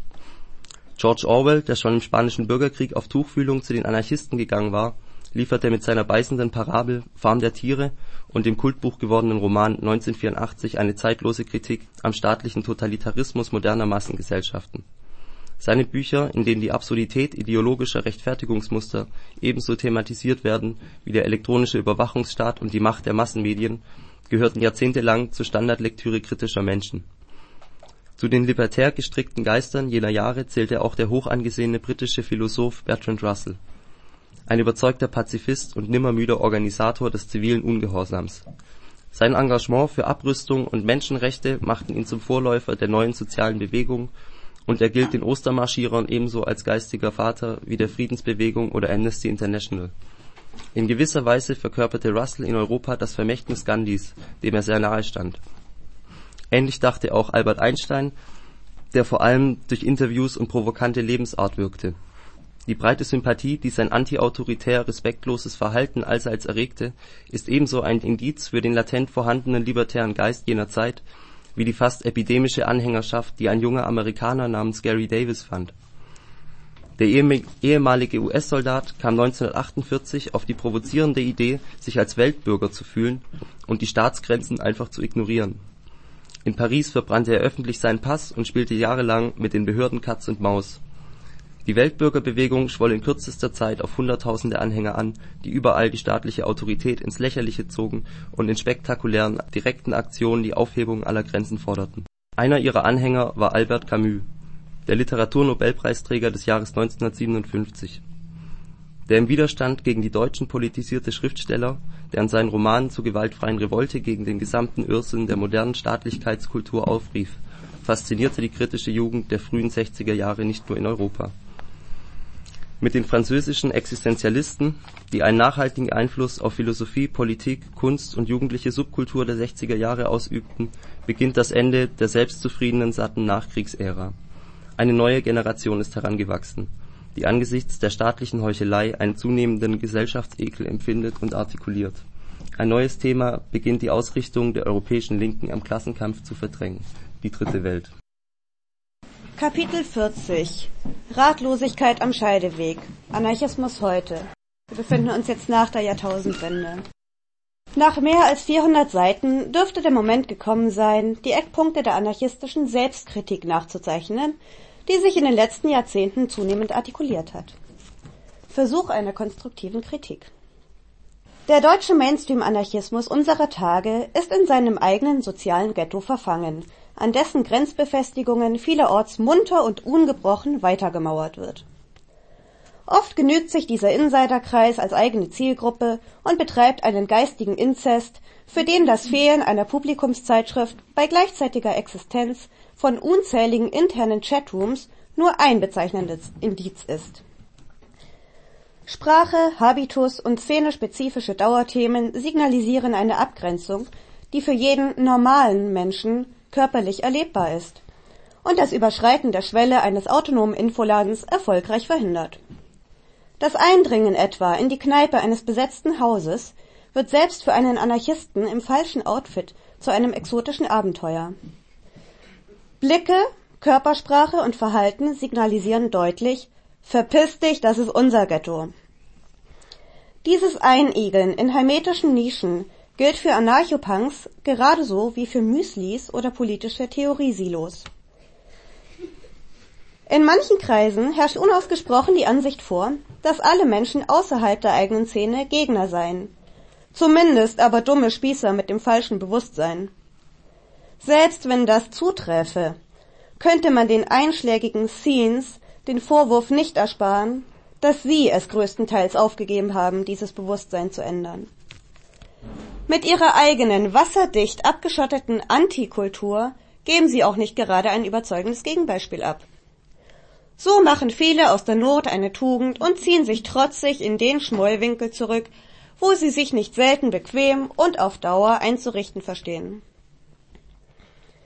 Der harte Kern der anarchistischen Großfamilie, ständig verwickelt in ideologisch begründete Dauerstreits, gefällt sich vor allem in der Rolle eines Suchers.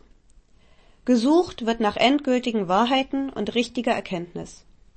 Es wird gedacht und analysiert, in die Kreuz und in die Quer. Das widerspruchsfreie, konsequente Verhalten eines jeden anarchistischen Menschen in jeder Frage und zu jedem Zeitpunkt steht höher im Kurs als die Suche nach Modellen zur praktischen Umsetzung libertärer Ziele in der Gesellschaft. Natürlich kann über das richtige Verhalten niemals Einigkeit erzielt werden, ebenso wenig wie irgendjemand in der Lage wäre, wirklich konsequent zu leben. Ein einheitliches, allgemein verbindliches und makelloses Verhalten die sogenannte Political Correctness, entspräche zwar kaum der Ethik eines libertären Gesellschaftsbildes, aber das scheint nicht weiter zu stören. Groß angelegte Diskussionsveranstaltungen, wie etwa die Frankfurter Libertären Tage, haben gezeigt, wie sehr sich die meisten deutschen Anarchisten als Standpunktesucher verstehen und wie wenig als Veränderer der Gesellschaft. Eine politische Strömung aber, die ihre Energie auf eine ebenso endlose wie folgenlose Suche nach dem richtigen Standpunkt konzentriert, mag ja ein lupenrein aseptisches Weltbild ohne jeden Makel hervorbringen, bleibt aber folgerichtig auch gesellschaftlich steril. Die Sterilität des deutschen Anarchismus hat aber noch eine weitere Ursache. Und die gilt zum größten Teil auch für diejenigen Bereiche, die sich erfolgreich mit sozialen Bewegungen verwoben haben. Die Rede ist vom Übergewicht der Anti-Haltung. Wohlverstandener Anarchismus erschöpft sich nicht in der Denunziation des Schlechten, sondern steht für die Utopie des Besseren. Der größte Teil aller sozialen Kämpfe und Bewegungen der Bundesrepublik aber bestand aus Widerstand. Das bedeutet nichts anderes als reagieren statt agieren. Das mag jenen paradox erscheinen, die glauben, je mehr Action, desto revolutionärer, desto schöpferischer. Eine ungeschönte Analyse aber wirkt ernüchternd. Kämpfe werden geführt, damit nicht noch mehr Freiheiten weggenommen, noch mehr Natur zerstört, noch mehr Atomkraftwerke gebaut werden. Ein ständiges Hinterherlaufen hinter Ereignissen, deren Inhalt, Rhythmus und Qualität stets der Gegner diktiert. Es läuft immer auf dasselbe hinaus. Attacken werden pariert und schlimme Zustände repariert. Das ist bei aller zur Schau gestellten Militanz keineswegs radikal. Alle diese Kämpfe, so wichtig sie auch sein mögen, bleiben nämlich in ihrer Struktur defensiv und in ihrer Qualität beschränkt. Für viele liegt mehr Reiz im Tränengasgeruch der Straßenschlacht als in der Sache. Es bleibt bei Kämpfen, die tendenziell nicht auf eine neue Gesellschaft zielen, sondern darauf, dass die alte Gesellschaft nicht noch schlimmer wird. Diese Feststellung gilt für alle Antibewegungen, gleichgültig wie schrill oder mit wie viel Militanz sie daherkommen. Letztendlich bringen sie nichts Neues hervor, sondern verteidigen das bisschen Gute im Alten. Gewiss will auch ein Anti-Atom-Aktivist eine ökologische Gesellschaft und hat dazu vielleicht auch eine Vision parat. Aber die bleibt in seinem Kopf, solange nur der Bauzaun bestürmt und nicht konkret damit begonnen wird, jene Vision auch praktisch anzugehen und Alternativen aufzubauen. Kein Zweifel, auch der militante Hausbesetzer träumt von einer anderen Welt des lustvollen Handelns und solidarischen Lebens. Wenn aber der Zauber der Vision in dem Moment verfliegt, wo die Klopperei vorbei ist und sich die Reizgasschwaden verflüchtigt haben, wenn die Utopie dann schlapp macht, wo es daran geht, neue Lebensformen zum Alltag und damit öffentlich erfahrbar zu machen, dann kommt bei all dem nichts weiter heraus als revolutionäres Straßentheater zur Erbauung der Medien. Bestenfalls die Verhinderung schlimmer Exzesse. Und das ist, mit Verlaub, Reformismus pur. Ist der Anarchismus noch zu retten? Genug geschimpft. Die Frage lautet, ob der Anarchismus noch zu retten sei. Ob sich also die anarchistische Bewegung, so wie sie sich heute darstellt, totläuft oder einen hilfreichen Beitrag dazu leisten kann, dass sich die Menschheit anarchische Strukturen gibt. Hierzu war es leider nötig, Themen anzusprechen, die sich vielleicht nur politischen Insidern ganz erschließen. Deshalb möchte ich mit einer leicht nachzuvollziehbaren Analogie enden, die auch Außenstehenden klar machen dürfte, an welchem Punkt sich diese relativ junge Bewegung heute befindet. Vergleichen wir sie einmal, ganz formal gesehen, versteht sich und keineswegs inhaltlich mit dem Christentum. Einer Idee also, die zu einer Bewegung wurde.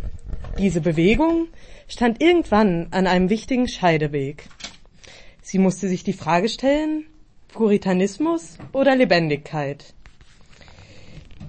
Hinter dieser Alternative standen verschiedene Denkweisen. Hier der Wunsch nach perfekter Vollendung, Hingabe, Konsequenz.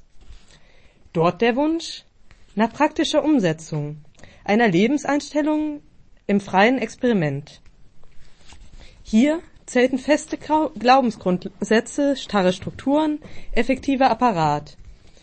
Dort zählten zwischenmenschlicher Austausch, Alltagsstrukturen und Spontanität. Hier die klösterliche Abgeschiedenheit mit ihren heiligen Mönchen, den aztekischen Einsiedlern, dort die Bewegung mit ihrer Gemeinschaft suchender Menschen mitten im Leben.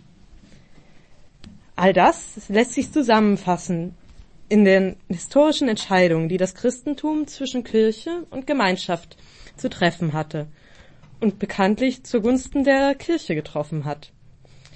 Es war ein Triumph des Puritanismus und der Tod der Lebendigkeit, die Geburt eines Apparates und das Ende einer Idee. Meines Erachtens steht der Anarchismus heute an einem vergleichbaren Punkt perfektioniert er die Idee der Freiheit in immer sophistischeren Theorien, in der Weiterentwicklung symbolischer Riten und immer konsequenterer Verhaltensmuster? Schafft er eine anarchistische Elite, die sich in der Auslegung der Klassiker übt, über die Reinhaltung der Lehre wacht und die Menschheit ermahnt zum Ziel führen will? Bringt er eine Avantgarde hervor, die für den Triumph der Ideale kämpft? schafft er sich die dazu notwendigen Organisationen, eine eigene Sprache, die passende Dienstkleidung und legt er all diese in den sterilen Abgeschiedenheit geschlossener Kreise? Dann wäre dies das anarchistische Kloster mit den Straight Edgern als Jesuiten, den Theoretikern als erleuchteten Eremiten und einem jeden Anarchisten in seinem entsprechenden Glaubensohren mit eigener Liturgie. Meiner Meinung nach könnte aus dieser klösterlichen Anarchokultur durchaus köstliche Anregungen an den menschlichen Geist entspringen, so wie dies bei den christlichen Abteien ja auch der Fall war. Zur Durchsetzung des christlichen Geistes unter den Menschen aber haben es alle Zisterziender, Dominikaner, Karmeliter, Kapuziner und Jesuiten nicht gebracht. Die Durchsetzung des libertären Geistes unter den Menschen wird vermutlich auch all jenen geschlossenen Zirkeln nicht gelingen, die langsam aber stetig in eine libertäre klösterliche Kultur abdriften. Noch aber ist die Entscheidung nicht gefallen. Die Anarchisten stehen seit Jahren unverändert vor dem Scheideweg. Solange es Libertäre gibt, die statt im Prinzip Kloster das Prinzip Gemeinde vorantreiben, bleibt Hoffnung. Also ich lese das Kapitel 42, das heißt von der Demokratie zur Akratie. Was es bedeutet, steht im Text. Es fängt an mit einem Zitat von Goethe. Nichts ist widerwärtiger als die Majorität, denn sie besteht aus wenigen kräftigen Vorgängern, aus Schelmen, die sich akkommodieren, aus Schwachen, die sich assimilieren und der Masse, die nachtrollt, ohne nur im Mindesten zu wissen, was sie will. Ein Menschen, der vor 300 Jahren behauptet hätte, dass der einst ein Volk nicht mehr vom gottgewollten König regiert werden würde, hätte man glatt für verrückt erklärt. Die Vorstellung, alle paar Jahre ein paar hundert Leute auszuwählen, die sich zusammenhocken, diskutierten und statt des Monarchen regierten, wäre absurd erschienen, weil es gegen die Natur des Menschen verstoße und gegen die bewährte Ordnung der Dinge. Man hätte die Verkünder solcher Ideen als gefährliche Aufwiegler verfolgt und bestenfalls als Utopisten ausgelacht. Tatsächlich ist all das ja auch geschehen. Heute indes leben wir nach genau diesem Muster, nennen es Demokratie und finden es völlig normal. Wer heute die Rückkehr zur Monarchie fordert, gilt als Idiot. Wandlung ist möglich. Politische Herrschaft ist nicht Ausdruck des Bösen, sondern eine Form von Verwaltung. Diese Verwaltung kann besser oder schlechter organisiert sein. Was dabei gut oder schlecht ist, hängt von der Perspektive ab, das heißt von der Frage, für wen gut oder schlecht. Untersuchen wir die Frage vom Standpunkt derer, die man allgemein das Volk nennt, also unserem. Wie stark kommen wir in der Verwaltung vor? Früher herrschte ein Einzelner im Namen einer Idee, die sich auf einen Einzelnen berief. Der einzige Herrscher, der Monarch, betrieb als Vasall, Herzog oder König sein Verwaltungsgeschäft im Namen des einzigen Gottes. Die uneingeschränkte Herrschaft eines Einzelnen nennen wir Autokratie. Sie brachte Fremdverwaltung hervor. Heute herrschen viele im Namen einer Idee, die sich auf das ganze Volk beruft. Die vielen Herrscher, Polyarchen, betreiben als Abgeordnete, Minister, Regierungschef ihr Verwaltungsgeschäft im Namen der Gesamtheit der mündigen Wahlbürger. Die eingeschränkte Herrschaft vieler im Namen aller nennen wir Demokratie. Sie bringt eine Stellvertreterverwaltung hervor.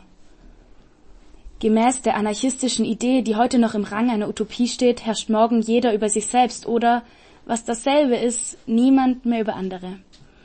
Die Gesamtheit nicht herrschender Menschen, Anarchen, betreiben als autonome Individuen ihre Verwaltungsgeschäfte in dezentralen Strukturen im Namen ihrer selbst. Herrschaft wird durch Selbstorganisation ersetzt, ein Zustand, den wir Akratie nennen.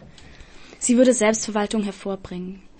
Somit wäre ein gesellschaftlicher Zustand der Akratie mit der Organisationsstruktur Selbstverwaltung der für die Partizipation aller Menschen am weitesten fortgeschrittene Entwicklungszustand.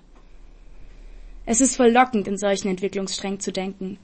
Demzufolge gäbe es eine stetige gesellschaftliche Veränderung, die sich im theoretischen Denkbild von der Autokratie über die Demokratie zur Akratie entwickelte. Das entspräche in den politischen Formen einer Umwandlung von der Monarchie über die Polyarchie zur Anarchie. Die gesellschaftlichen Strukturen wechselten von der Fremdverwaltung über Stellvertreterverwaltung zur Selbstverwaltung. Aber das sind nur Theorien, Modellvorstellungen, die zur Orientierung dienen können. Wir wissen, dass es kaum jemals eine reine Monarchie gab und dass auch unsere Demokratie ihrer eigenen Idee von Volksherrschaft nicht gerecht wird. Solche Denkmodelle können die Perspektive erweitern und unser Hirn auflockern. Deshalb sind sie aber noch lange nicht Realität und sie entwickeln sich auch nicht in irgendeiner Weise automatisch. Kein okkultes Weltgesetz, weder ein göttliches, ein aufklärerisches, marxistisches oder ein ökologisches, lenkt die Schritte der Menschheit automatisch einem höheren Endziel zu und natürlich auch kein anarchistisches. Der Entwicklungsstrang Autokratie, Demokratie, Akratie ist eine Möglichkeit, die sich aufzeigt. Damit Möglichkeiten zu Wirklichkeiten werden, braucht es ein Ziel, einen allgemeinen Wunsch, das Ziel zu erreichen und schließlich das Handeln von Menschen, um sich diesem Ziel zu nähern. Alles, was wir aus der Tatsache folgern dürfen, dass das Gros der Menschheit sich von Autokratie zur Demokratie bewegt hat, ist, dass Wandlung möglich ist. Wie absurd die Zielvorstellungen solch einer Wandlung von den Zeitgenossen wahrgenommen werden, ist unerheblich, weil sich auch die politischen, moralischen und gesellschaftlichen Ansichten wandeln können. Nichts ist unbeständiger als der Zeitgeist. Für überzeugte Libertäre bedeutet dies, sofern sie in solchen Prozessen überhaupt noch eine Rolle spielen wollen, zweierlei. Sie dürfen erstens nicht nur auf das Endziel starren, sondern müssen die Krisen der heutigen Herrschaftsform als Strukturprobleme einer verfehlten Verwaltungsphilosophie verstehen. Zweitens dürfen sie nicht auf die automatische Erfüllung solcher Entwicklungsstränge hoffen. Sie müssen etwas dafür tun. Das heißt, nach Wegen, Ansätzen und Chancen zu suchen, sich mit besseren Strukturen dort einzubringen, wo die schlechteren Strukturen versagen. Ist die Zukunft anarchisch? Anarchie mehr als Überleben. Der Zustand der Menschheit auf diesem Planeten ist so bedrohlich geworden, dass jede Panikmache falsch wäre. Panik wird dem Ernst der Situation nicht gerecht. Besonnenes Handeln schon eher. Für die Menschheit geht es ums Überleben. Dafür braucht sie ganz offensichtlich andere Strukturen. Weder Umweltschutz noch seine Extremform Ökodiktatur sind auf Dauer mit der Natur kompatibel, weil sie deren Formen nicht begriffen haben und ihr nicht entsprechen. Der Anarchismus aber will mehr als das bloße Überleben. Er hat sich nie mit der Sicherung der physischen Existenz des Menschen zufrieden gegeben. Deshalb ist er ja entstanden. Er wollte stets ein besseres Leben, frei, erfüllt, autonom, selbstbestimmt, lustvoll und menschenwürdig. Diese beiden Interessen könnten angesichts der ökologischen und ökonomischen Sackgassen, in denen wir uns befinden, zusammenkommen. Die Menschheit braucht praktikable Überlebensstrategien, eine andere Art des Wirtschaftens, der Arbeitsteilung und der Arbeitsethik. Eine andere gesellschaftliche Organisationsstruktur, ein anderes Sozialverhalten und vor allem eine andere Ethik. Aber kaum jemand hat über radikale andere Modelle nachgedacht. Zum Beispiel, wie in der Vollbeschäftigungsgesellschaft weniger statt mehr gearbeitet werden könnte oder wie eine Wirtschaft aussehen müsste, die Schrumpfen statt Wachstum anstrebt und die Natur am Leben lässt. Die anarchistische Gesellschaftstheorie wäre in der Lage, hierfür Modelle anzubieten. Ihr überaus reicher Fundus an Ideen, Experimenten und Erfahrungen ist eigentlich zu schade, um fruchtlos zu verstauben. Eine Wiederentdeckung dieses vielfältigen Wissens um die Form der Freiheit müsste indes nicht aus purer Liebe zum Anarchismus geschehen. Sollte es eine anarchistische Renaissance geben, dann wohl kaum, weil diese Ideen so perfekt, ihre Vertreter so toll und ihre Bewegung so faszinierend wären. Schon eher, weil seine Inhalte aus purer Not gebraucht würden. Zu entdecken wäre ein wertvoller Beitrag, der beim Überleben und beim Verbessern helfen könnte. Möglich, dass die Menschheit auch ohne den Anarchismus auf ähnliche Strukturen kommt. Aber je länger das dauert, desto eher wird es zu spät sein. Möglich auch, dass die Strukturen entdeckt werden, nicht aber die dazu passende Ethik. Das ist sogar sehr wahrscheinlich. Freiheitstaugliche Strukturen ohne Freiheit sichern vielleicht das nackte Überleben, bringen jedoch keine bessere Lebensqualität. Wer wollte das schon? Anarchisten jedenfalls nicht. Ob nun die Zukunft anarchisch sein wird? Gewiss, denn die Natur wird weiter bestehen. Die Frage ist, ob der Mensch dabei ist. Falls ja, hat er die Chance, aus der anarchischen Struktur eine anarchistische Gesellschaft zu machen. Das wäre ihm sehr zu wünschen, denn er ist ein Lebewesen, das durchaus in der Lage ist, Freiheit zu genießen. Jetzt ein paar Worte zur Entstehung des Buches. Alles fing ganz harmlos an, als ich 1973 eine kleine Broschüre unter dem Titel Was ist eigentlich Anarchismus schrieb, die, obwohl äußerst schlecht gedruckt, ruckzuck ausverkauft war. Wie es damals in der Szene üblich war, erschien der Text anonym, beziehungsweise unter dem Euphemismus Redaktionskollektiv.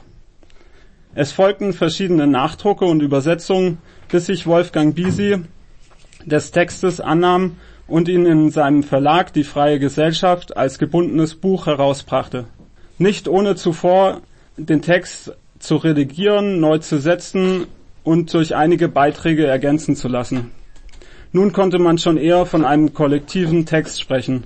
Und so stand es auch auf dem Cover des Büchleins. Das jetzt Was ist eigentlich Anarchie hieß und wieder mehrere Auflagen erlebte. Nach dem Niedergang des Verlages und dem tragischen Tod des Verlegers wanderte der inzwischen zu einem Dauerbrenner avancierte Titel zum Karim Kramer Verlag, wo er, mehrfach geliftet, nach wie vor erhältlich ist. Anzahl und Höhe der Auflagen lassen sich heute nicht mehr ermitteln.